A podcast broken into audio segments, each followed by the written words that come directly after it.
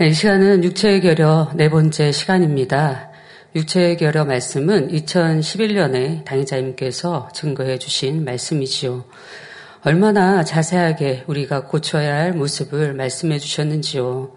시간 시간을 통해 작은 것이라 생각하는 것이 아니라 온전한 모습으로 바꾸기 위해 고쳐 나갈 수 있는 시간 되시길 바랍니다. 예, 지금부터 12년 전에 증거해 주신 말씀이지만 그때 말씀을 들었을 때는 우리가 작은 거 하나라도 얼마나 버리기 위해서 애써 나갔는지요. 뭐 때로는 왜 내 스스로 고쳐 나가기 위해서 벌금은 내면서까지라도 고치려고 애써 나갔습니다. 그런데 12년이 지난 이 시간 다시 한번 말씀을 들으시면서 과연 우리의 모습들을 고쳐 나갔는지 아름다운 주님의 모습, 모습이 주님의 신부의 모습이 되기 위해서 얼마만큼 노력하고 행해 나갔는지 다시 한번 점검해 볼 수 있는 축복의 시간 되어지시기를 바랍니다. 아가서 4장 7절에 보면 나의 사랑, 너는 순전히 어여뻐서 아무 흠이 없구나 라고 말씀하셨습니다. 하나님께서 우리에게 원하시는 모습이 바로 이렇게 순전하고 흠이 없는 모습이지요. 빌립보서 2장 15절 16절에 이는 너희가 흠이 없고 순전하여 어그러지고 거스리는 세대 가운데서 하나님의 흠없는 자녀로 세상에서 그들 가운데 빛으로 빛들로 나타내며 생명의 말씀을 밝혀 나의 다름질도 헛되지 아니하고 수고도 헛되지 아니하므로 그리스도 날에 나로 자랑할 것이 있게 하려 함이라 라고 말씀하셨습니다. 우리가 그리스도의 아름다운 모습이 되어서 세상 사람들에게 빛이 되라 말씀하시지요. 우리가 참된 하나님의 자녀라면 말로만 복음을 전하는 것이 아니라 우리의 삶을 통해 전해야 합니다. 사람이 보고 듣고 배운 지식이나 느낌, 경험, 실제 행, 행해보는 체험 등이 부족할 때에 육체의 결여가 생길 수 있다 했습니다. 일상적인 교양의 분야를 비롯하여 타인의 마음과 감정에 대한 공감 능력이 부족하여 사랑도 주지 못하고 이해하지도 못합니다. 타인의 마음과 감정에 대한 공감 능력이 없어서 자기 의만 고집하고 있지요. 내 안에 공감 능력, 선악에 대한 분별력, 진리를 행할 수 있는 의지력과 절제력, 행동력 등의 결여가 생기는 것입니다. 지난 시간에는 잘못된 양육 모습으로 자녀들의 결여를 만드는 경우에 대해 살펴보았습니다. 지난 시간에 이어 이 시간도 육체의, 육체의 결여에 대해 구체적인 사례들을 살펴보겠습니다. 부모의 잘못된 모습 중에 비교하는 모습이 있습니다. 옆집에 누구누구는 잘하는데 너는 왜 그러니? 라고 말하며 비교하는 부모는 아이들에게 열등감과 시기, 질투를 심어줍니다. 부모가 기대한 대로 아이가 이루지 못했을 때, 그래, 너 또 그럴 줄 알았다. 넌 그것밖에 안 되지. 이렇게 반응하는 부모는 아이에게 낙심하는 마음을 심어줍니다. 아이 입장에서는 나는 어차피 이것밖에 안 되고 엄마도 나한테 기대를 안 하는데 누가 나한테 기대하겠어? 라며 쉽게 포기하고 낙심하는 사람이 되지요. 형제들마다 성격이 다 다릅니다. 딸이 셋이 있어도 비슷한 것도 있지만 다른 성품들이 있습니다. 저희 집에도 세 딸이 있지만 그 중에 이명 목사님은 참 신기하게 어떤 얘기를 만약에 영화를 봤다라고 하면 영화를 2시간짜리 영화를 아마 3시간도 설명할 수 있는 능력을 가지고 있습니다. 근데 저는 반대로 2시간짜리 영화를 30초면 정리해서 얘기를 할 수 있습니다. 그만큼 얘기를 재밌게 잘 하시죠. 그래서 어느 날은 당회장님께 언니가 재미있으시지요? 라고 말씀드렸습니다. 그랬더니 당회장님께서 하시는 말씀은 이미영, 이미경, 이수진 다 재미있으시다고 말씀하시는 것입니다. 그리고 다 사랑스럽다고 말씀하셨지요. 그 말씀을 들으면서도 많은 깨우침이 되었습니다. 각기 다른 성격과 모습대로 인정해 주시고 사랑스럽다고 말씀하시는 소리를 들으면서 나 또한 그러한 모습으로 더 바라봐야겠구나라는 생각을 했었습니다. 그런데 여러분들은 가정에서 자녀들을 어떻게 대하고 계십니까? 이웃 친구와 비교를 하며 자녀의 부족함을 늘 말한다면 자녀는 그 친구를 미워하게 될 것이고 늘 자신 없는 아이로 성장할 수 있습니다. 부모가 자녀들을 잘못 양육하는 것 중에는 아이들에게 사소한 거짓말을 자주 하는 경우가 있지요. 아이가 어른을 따라 나가려고 할 때 못 오게 하려고 신발을 가져와 그리고 같이 가자라고 말을 합니다. 그러나 아이가 신발을 가지러, 가지러 들어간 동안 어른이 먼저 얼른 나가버립니다. 그것은 바로 아이를 속이는 것입니다. 착하게 기다리고 있으면 선물 사올게 해놓고 사오지 않는 경우가 있다고 한다면 자녀와의 약속을 너무 경솔하게 여기는 것이지요. 자녀에게 약속을 합니다. 한 주 동안 공부를 열심히 하면 토요일 날 나가서 맛있는 거 사줄게 해놓고 막상 토요일이 되니 아빠가 오늘 중요한 사업이 있어서 다음에 식사하자라고 미룬다면 아이의 마음이 상심할 수밖에 없습니다. 어린아이니까 금방 잊어버릴 거야 라고 생각하는 것이지요. 그러나 이것도 분명히 거짓말입니다. 아이들은 약속을 뚜렷이 기억하므로 부모로부터 상처와 충격을 받습니다. 그것이 한 살이 됐든 두 살이 됐든 세 살이 됐든 아이가 그 약속을 기억하는 것을 봅니다. 약속을 기억해서 약속을 잘 지켜주는 어른이라고 한다면 아이도 아이 또한도 어린 어른과의 약속을 잘 지켜주는 것을 보게 되었지요. 거짓말을 일삼는 부모의 자녀들은 자신도 거짓말을 하게 될 뿐 아니라 약속대로 되지 않을 수도 있다는 불안 속에 안정되지 못하고 거친 심성을 가지게 됩니다.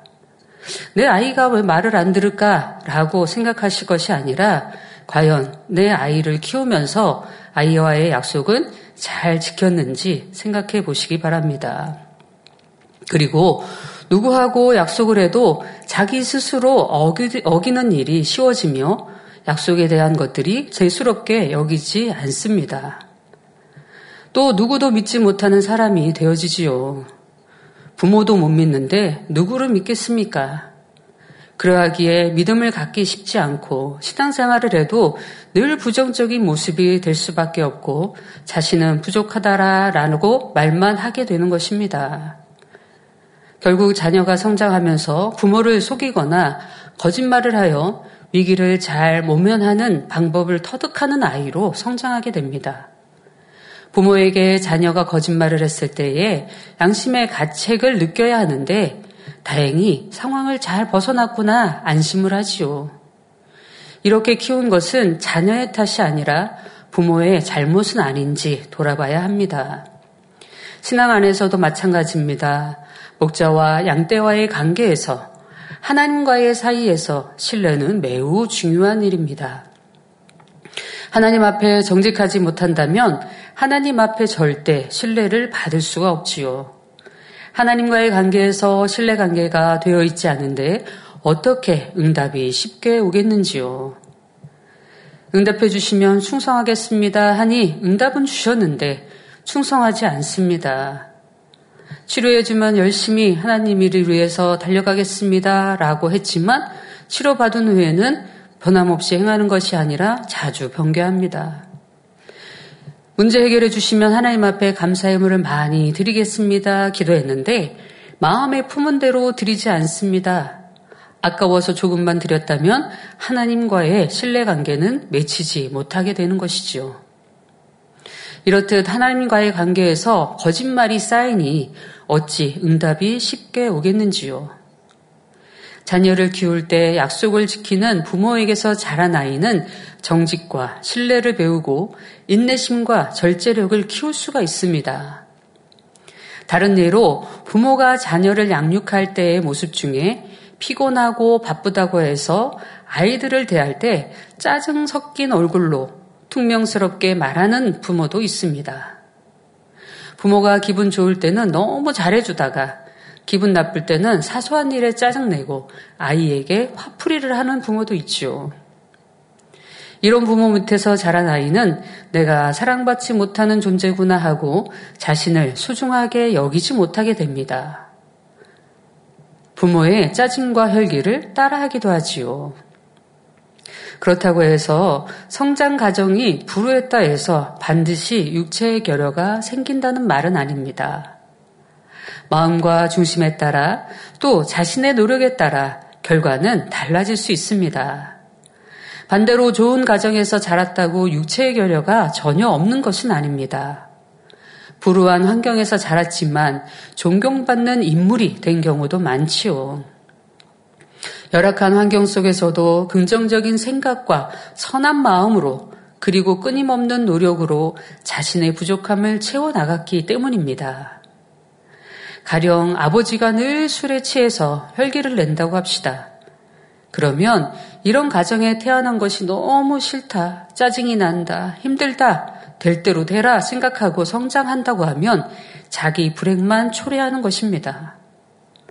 불행하다는 생각보다 아버지도 저러고 싶지 않으실 텐데 마음이 얼마나 힘들면 저러실까 내가 더 잘 섬겨드려야지라고 생각해야 하지요. 만약에 이런 선한 생각을 해서 어떤 어려운 환경이라도 아버지를 이해하고 잘 섬겨드리려고 하는 고운 마음으로 기도하면 하나님께서는 들어주시고 부모님을 변화시킬 수 있는 것입니다. 우리에게는 하나님의 사랑이 있고 옳은 길을 제시해주는 진리의 말씀이 있습니다. 어떤 상황에도 하나님의 말씀을 붙잡고 선을 택해 나가면 육체의 결여가 생기는 것이 아니라 오히려 어려움을 통해 더 크고 넓은 마음을 만들 수가 있습니다. 어떤 시험 환란을 줘도 그것들을 통과해서 더 큰 그릇으로 만들고 더 큰 장수를 만들기 위해 하나님께서 특별히 시험을 허락하실 때도 있습니다. 환경이 어려움으로 인해 정상적으로 경험하지 못한 부분이 있었다면 무엇이 결여되어 있는지 깨달아서 채워가면 됩니다. 우리는 하나님의 능력 안에서 모든 것들을 할 수 있습니다. 하나님 분명히 말씀하셨죠. 할 수 있거든이 무슨 말이냐? 믿는 자에게는 능치 못할 일이 없다 말씀하셨습니다. 그 말씀을 붙들고 기도하고 강구한다면 하나님께서는 내게 능력을 주시고 무엇이든지 할 수 있게 만들어 가십니다. 때로는 저도 어렸을 때 성장하면서 많은 육신의 생각 속에서 성장을 했습니다. 그러나 하나님의 말씀을 붙들고 불같이 기도해 나가고 그 말씀에 순종하려고 해 나아가니 하나님께서는 내게 능력을 주시고 무엇인지 할 수 있는 믿음을 허락해 주셨습니다. 늘 다니자님 말씀하신 대로 아니 될 거는 되고 될 거는 더 잘 된다고 하시는 그 말씀이 우리의 말씀이 되어서 어떤 어려운 환경에 내가 성장했다 하더라도 그 환경의 성장에서 내게 잘못 만든 모습이 있다 하더라도 그것을 발견하여 버리는 것이 중요합니다. 그것을 내가 알고도 고치지 않고 변화시키지 않으면 내가 10년이 지나고 20년이 돼도 내 신앙생활은 그대로일 수밖에 없고 정체되어질 수밖에 없습니다. 왜 나는 변화가 더딜까? 왜 나는 이 모습밖에 아닐까? 나는 능력이 없어요. 우리 입술로 늘 그렇게 고백해서 내가 변화되지 못한 이유를 능력 없는 탓으로 돌리는 것이 아니라 능력을 키워나가기 위해서 아버지를 의지하고 아버지 말씀에 순종해 나가면 됩니다. 그러나 작은 거 하나라도 고치지 않으면서 나는 할 수 없습니다. 나는 능력이 없습니다. 라고 하는 것은 그거는 내가 노력 안 하는 것이고 하나님께 어떤 핑계도 될 수 없는 모습이겠지요. 우리의 모습은 어떠한지, 나는 어떤 모습이었는지, 내가 성장해서 내 부모는 어떤 모습이었고 그 영향을 내가 어떻게 받았는지 한번 생각해 보시고, 그러면 그 영향을 받은 시간보다 진리의 말씀을 들은 시간이 더 많은 사람들이 있습니다. 만민에서 10년, 20년, 30년, 40년이 되신 분들이 많이 있습니다. 그럼에도 불구하고 20년이 됐고 30년이 됐습니다. 비록 내가 40년, 40년을 부모 밑에서 성장했지만 진리의 말씀을 20년을 들었으면 많은 시간을 들은 겁니다. 내가 변화되고자 노력하고 내가 깨우치고자 노력하고 내가 달라지고자 노력하면 충분히 이루어갈 수 있는 시간입니다. 그러나 노력하지 않습니다. 행하지 않습니다. 아무리 권면해주고 지적해준다 할지라도 모습을 바꾸려고 노력하지 않습니다. 그러면서 왜 나는 안 되지? 그러고 있습니다. 이런 모습이 되지 않도록 늘 변화를 향해 뜨거운 마음으로 달려갈 수 있는 만면의 복도는 성도님들이 되시기를 바랍니다. 부모가 선하면 자녀, 자녀가 빗나가도 크게 그 빛, 벗어나지 않습니다. 그러나 자녀가 빗나간다면 부모는 내가 어떻게 자녀들을 양육했는가 돌아봐야 하지요. 그렇다고 자녀들은 부모의 탓만 하면 안 됩니다. 이 만민의 자녀들이라고 한다면 아마 모태신앙이 많이 있을 겁니다. 그런데 부모의 탓을 한다고 한다면 내가 진리의 말씀을 더 마음에 새기지 못한 탓이겠죠. 하나님 말씀을 많이 듣고 목자를 통하여서 주신 생명의 말씀을 많이 들었음에도 내가 변화시키지 않은 탓이지 부모의 탓이 아니라는 것입니다. 아마 그런 생각을 해봤습니다. 내가 진리의 말씀을 들은 시간과 부모님이 들은 시간이 똑같이 30년입니다. 근데 부모는 쌓은 시간이 진리의 말씀을 듣지 않고 육으로 또 육의 삶에서 쌓은 시간이 30년이 됐고 40년이 됐습니다. 그러면 똑같이 진리의 말씀을 내가 30년을 들었다 하더라도 내가 아이 편에서 진리의 말씀을 더 많이 듣게 된 거죠. 왜냐하면 버릴 게 그만큼 없기 때문입니다. 그렇기 때문에 자녀가 성장하면서 부모의 탓을 한다는 것은 그것은 제가 생각했을 때 좀 합당치 않을까, 합당치 않지 않을까라는 생각을 해보기도 합니다. 그렇기 때문에 자녀는 부모의 탓을 하는 것이 아니라 내 부모의 모습이 이래서 라고 탓하는 것이 아니라 자녀 입장에서 내가 더 변화되지 못한 것들이 무엇이 있는가 살펴봐야 되겠지만 또 부모 입장에서는 내가 성장하면서 잘못 만들어 온 것들 속에서 내 자녀를 어떻게 양육시켜는가를 잘 생각해 보시고 바꿔 나가셔야 할 것입니다.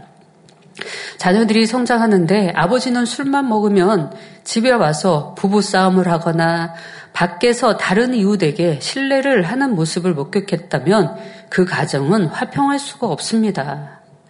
그런 과정에서 성장했다고 하면 자녀들이 선하다고 하더라도 바르게 성장하지 못하고 삐뚤어지기도 하고 육체의 결여가 많이 있는 것을 봅니다.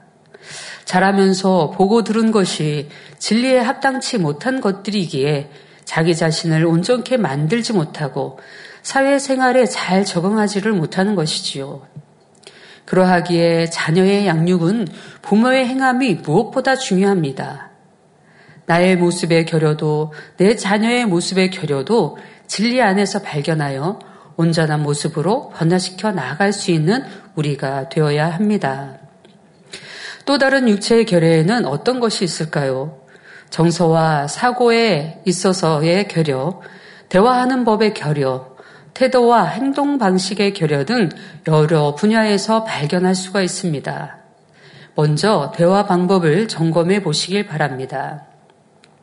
어떤 사람은 지나치게 큰 소리와 흥분한 어조로 말합니다. 옆에서 들으면 싸우거나 혈기 내는 것 같은데 정작 본인은 느끼지를 못합니다. 그래서 화나셨어요 하면 아니요, 나 화 안 났는데요? 라고 합니다. 화나냐는 소리를 듣는다면 내가 큰 소리를 내지는 않았는지, 감정은 섞이지 않았는지 살펴봐야 하지요. 늘 감정 섞인 표현으로 내가 말을 하면서 주변 사람들이 화나셨어요 라고 그 얘기를 몇 차례 듣는다고 한다면 화를 안 나는, 안 났는데요 라고 할 것이 아니라 아, 내가 더 차분하게 더 목소리 톤도 낮춰서 얘기를 해야 되겠구나 라고 하면 또 좋습니다. 그런데 어떤 사람들은 에이, 그래, 다음부터 나는 말 안 할 거야. 라고 한다면 이것 또한도 감정의 모습이겠지요. 또 다른 경우에는 남을 가르치는 말투나 책망하는 말투가 습관이 된 사람도 있습니다. 남을 가르치는 입장에서 책망을 해도 그만큼 존경받는 모습이 되면 상대가 책망을 하더라도 인정을 하지요. 그러나 본인은 가정을 제대로 이끌지 못하면서 책망하는 말투가 된다면 상대가 그 모습을 인정하지 않게 됩니다. 내 모습 먼저 본이 되는지를 살펴 남에게 권면을 하거나 지적을 하더라도 해야 하는 것입니다. 교사나 강사 등 가르치는 직업을 가진 분들 중에 이런 경우가 많습니다. 당연히 주의종 또한도 마찬가지입니다. 성도들을 섬기는 입장에 있어서 성도들을 섬겨야 합니다. 그런데 지적하거나 권면하는 경우가 많고 나는 사랑해서 권면한다고 하면서 상대를 더 기다려주지 못하고 참아주지 못하고 못한다고 한다면 상대의 마음에 참 평안이 되어질 수가 없지요. 어린아이들을 가르치다 보니 어린아이들에 대하듯이 습관이 된 경우도 있습니다. 어린아이들에 대해서 또 동료나 윗사람을 대할 때도 어린아이를 가르치는 습관이 나올 때도 있습니다. 아랫사람에게 지시하는 듯한 태도가 몸에 배어 나타나기도 하지요. 대화할 때 얼굴에 미소를 거의 띠지 않고 무뚝뚝한 표정으로 말하는 사람도 있습니다. 일부러 상대에게 차갑게 대하라는 것도 아니고 기분이 나쁜 것도 아닌데 상대를 불편하게 하는 표정과 태도가 몸에 배어 있는 것입니다. 혹여 내 모습은 이런 모습이 있는지 살펴보시기 바랍니다. 저도 학교 다닐 때 보면 이제 새로운 학년이 돼서 이제 새로운 친구들을 만납니다. 그래서 이제 짝이 정해져서 만나죠. 이제 지금은 많은 성도님들이 이렇게 뵀을 때 예, 제가 웃는 모습으로 이제 많이 바뀌어서 그런지 이제 웃는 모습을 되게 이제 좋아하시고 이렇게 행복해 하시는데 학교 다닐 때는 친구가 저한테 말을 못 거는 거예요. 그때는 눈꼬리가 더 올라가가지고 되게 싸납게 보였나 봐요. 무섭게 보였나 봐요. 그러니까 어느 날 이제 친구하고 대화가 없으니까 이제 새로 친구가 돼서 짝꿍이 돼서 이제 대화가 없으니까 제가 이제 얘기를 시도를 합니다. 이렇게 대화를 하고 나니까 이 친구가 하는 말이 무섭게 봤는데 안 그렇다고 라고 얘기를 하는 겁니다. 그렇다고 한다면 그런, 그런 얘기를 만약에 제가 여러 번을 들었다고 한다면 그 다음에는 새로 만나는 사람이 있으면 어떻게 해야 되겠습니까? 먼저 웃어야 되겠죠. 상대방이 나를 무섭게 대할까? 아, 내 모습이, 내 표정이 이러면 상대가 무서워 보이는데, 무서워 하던데, 그러면 내가 먼저 새로운 사람을 만나면 웃으면서 대해야 되겠다라고 하면 어떤 사람이 나를 만나든, 아, 저 사람은 밝게 웃는 사람이네? 그럼 편하겠네? 편하게 대해야, 대할 수 있겠네? 하지 않겠습니까? 근데 여전히 나는 화난 거 아니야. 그래서 무뚝뚝하게 네. 그러고 있다고 한다면 누가 쉽게 다가오겠습니까? 이렇듯 내 표정에 누군가가 어, 표정이 뭐 화나셨어요? 아니면 뭐가 불편하세요? 라고 한다면 어, 나는 그런 거 없었는데요. 하지, 할 것이 아니라 아, 내 모습이 평상시에 내 모습이 좀 뚝뚝하게 보이는구나. 그러면 다음에 누구를 만나든 항상 밝게 웃어야지라고 한다면 얼마나 많은 사람에게 평안을 줄 수 있겠습니까? 자, 이렇게 바뀌는 모습, 변화된 모습, 그것이 우리의 모습이 되어질 수 있도록 노력해 보시기 바랍니다. 그 밖에도 대화를 할 때 상대를 툭툭 치거나 손가락질 하는 경우가 있습니다. 저도 예전에 막 누가 툭툭 치고 얘기하면 너무 저는 그걸 싫어했어가지고 누가 저를 이제 툭툭 치거나 얘기하고 만지고 얘기하면요. 제가 손을 가만히 갖다가 옮겨놔요. 그 저는 치는 거 싫어합니다. 라고 얘기를 합니다. 예. 근데 습관적으로 치면서도 치면서 얘기하면서 아유 집사님, 아유 권사님 뭐 이렇게 하면서 그게 친근하다고 내 편에서는 친근하다고 하는 표현이겠지만 상대는 그런 것이 불편할 수 있습니다. 그렇다고 한다면 그것 또한도 내 모습 가운데 바꿔가야 되겠죠. 말을 정확하게 하지 않고 웅얼거리는 것처럼 말꼬리를 흐리는 경우가 있습니다. 설교를 하거나 찬양을 하거나 대화를 한다면 처음부터 끝까지 또박또박 잘 들이게 말을 해야 합니다. 근데 앞에서 설교하는 입장에서 아니면 공식적인 자리나 아니면 사석에서나 대화하면 무슨 소리인지를 못 알아듣겠는 거예요. 아, 저분이 무슨 소리를 하시는지 귀를 이렇게 갖다 대서 또 말소리가 너무 적기 때문에 무슨 소리인지를 못 알아듣고 귀로 그냥 아, 네, 그냥 이렇게 대답은 하지만 못 알아들을 때도 있습니다. 저 또한도 예전에 그랬던 사람이고요. 저 또한도 누구한가 막 대화를 많이 했던 사람이 아니기 때문에 대화를 할 때 또박또박 하지 않았습니다. 그래서 누군가 누가 뭘 주면 감사합니다 이, 이 말을 못하니까 감사합니다 이렇게 하는데 에? 이제 이제 다시 듣기 위해서 이제 뭐라고요 이렇게 표현을 하시면 그 얘기도 듣기 싫으니까 다음에 누가 줘도 안 받습니다. 받기 싫어해요. 감사합니다라는 말을 못하기 때문에, 못했었기 때문에.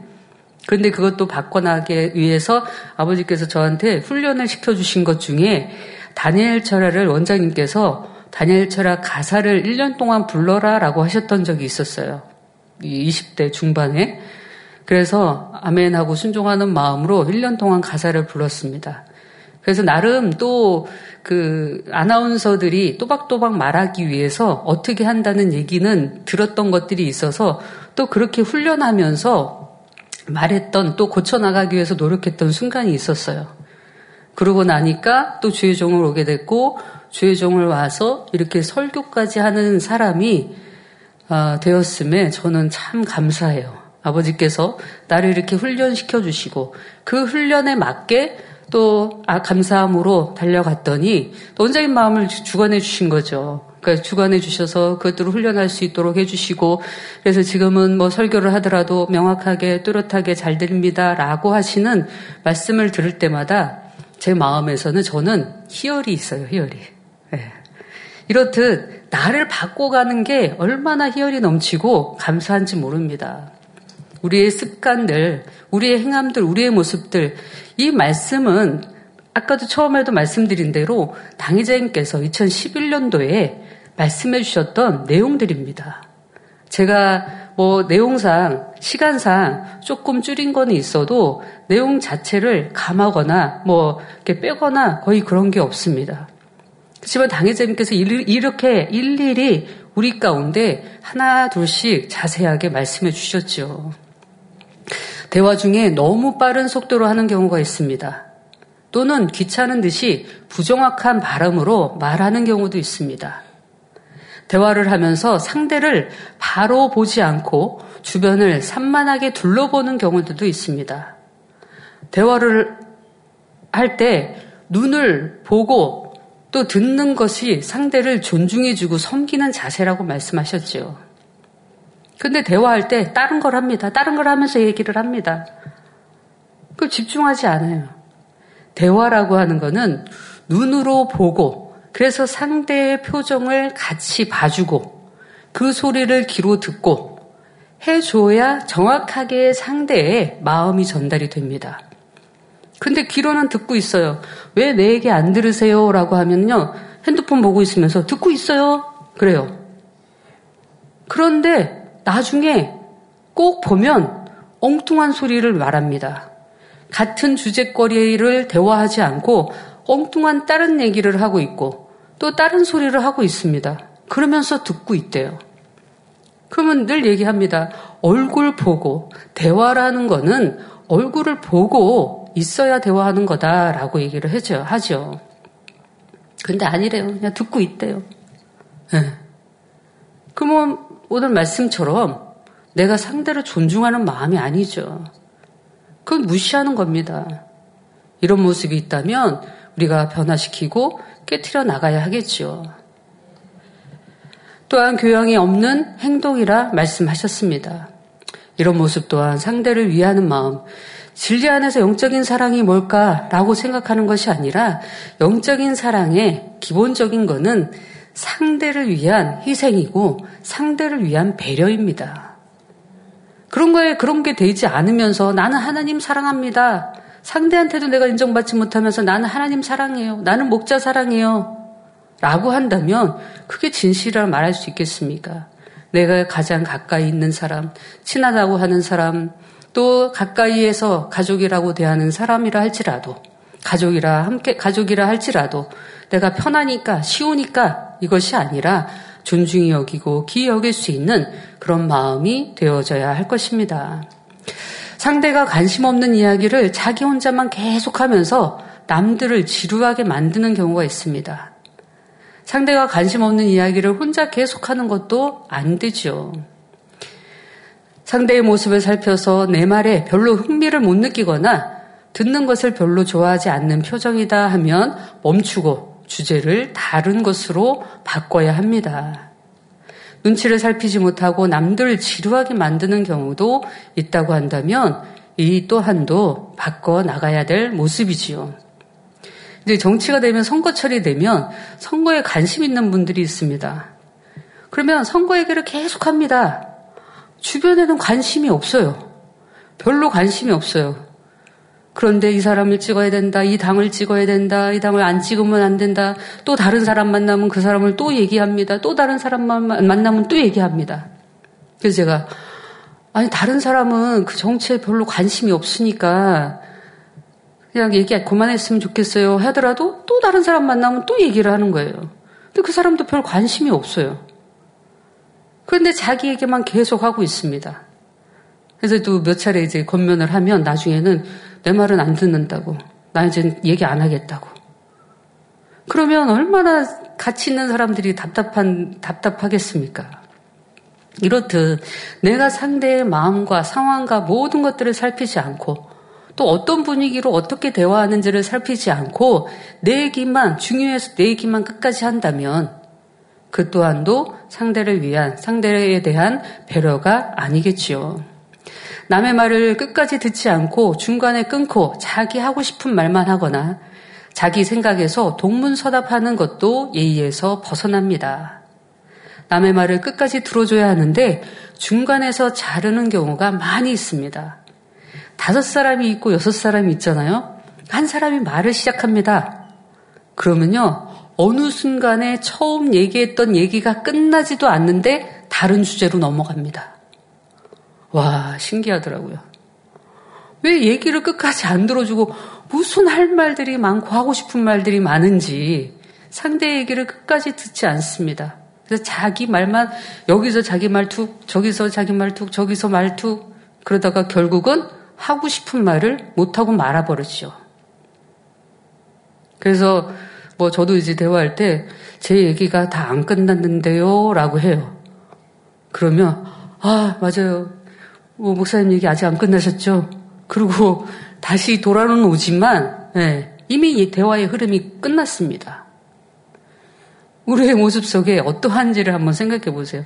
다섯 사람, 여섯 사람, 두, 두 사람이든 세 사람이든 모이면 이미 대화가 한 대화를 제대로 진행하기가 쉽지가 않아요.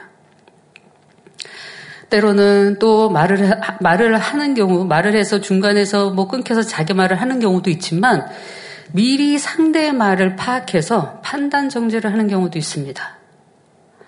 그래서 대화를 하고자 하는 사람의 처음 의도와는 다른 내용으로 바뀌게 되는 경우도 종종 봅니다. 상대의 말을 끊고 자기 하고 싶은 말만 하고 있죠. 분명히 상대의 말을 끝까지 들어주고 내 말을 해야 되는데 상대의 말을 끊고 자기 말을 하는 것입니다. 이것도 큰 신뢰라 말씀하셨습니다. 이외에도 자기 생각 속에 동문서답하는 경우도 예에서 벗어납니다. 영으로 들어가기 위해서는 진실해야 하고 진실한 마음을 이루기 위해서는 상대의 말을 끝까지 듣기 때문에 동문서답이 나오지 않습니다.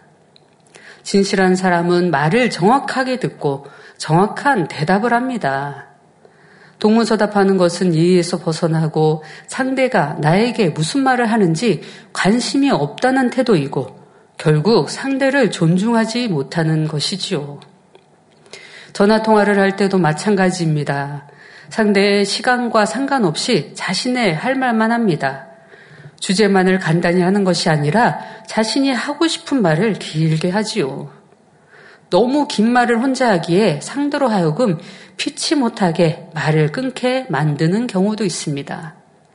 긴급한 상황에서 정확하게 용건만 말해야 하는데 느리고 장황하게 설명하기 때문에 바쁘고 다급한 상황인데도 계속되는 상대의 말을 끊지 못하며 끊지 못하면 마음이 얼마나 불편하겠습니까? 특히 머리된 입장에서 그리한다면 차마 말을 끊지도 못하고 기다려야 하는 경우도 성도들 편에서는 있게 되지요. 그러니 자신이 할 말이 있다 해서 무조건 내 말만 하는 것이 아니라 상대의 상황을 살필 줄 알아야 합니다. 자, 이 시간에는 말의 경우에 대해서 우리가 어떻게 상대와 대화하고 있는지에 대해서 이제 일분야 말씀을 드렸습니다. 우리의 모습은 어떠한지, 과연 내 모습은 내 가족들과 내 가까운 지인들과 또 윗사람과 또 질서상 또 아랫사람과 함께하는 이 시간들 속에서 내 모습이 어떠한 모습인지, 내가 머리이기 때문에 나만 내 주장만 해서 말하는 사람인지, 내가 지적하는 사람인지, 항상 야단치는 말투로 말을 하는 사람인지, 아니면 덕과 사랑으로 누구든지 그 품에 따뜻하게 안길 수 있게 내가 말하는 사람인지 늘 돌아보시고 살펴보셔서 이제는 더 선함으로 또 주님의 아름다운 신부로 만들어 갈 수 있기를 여러분 부탁드립니다.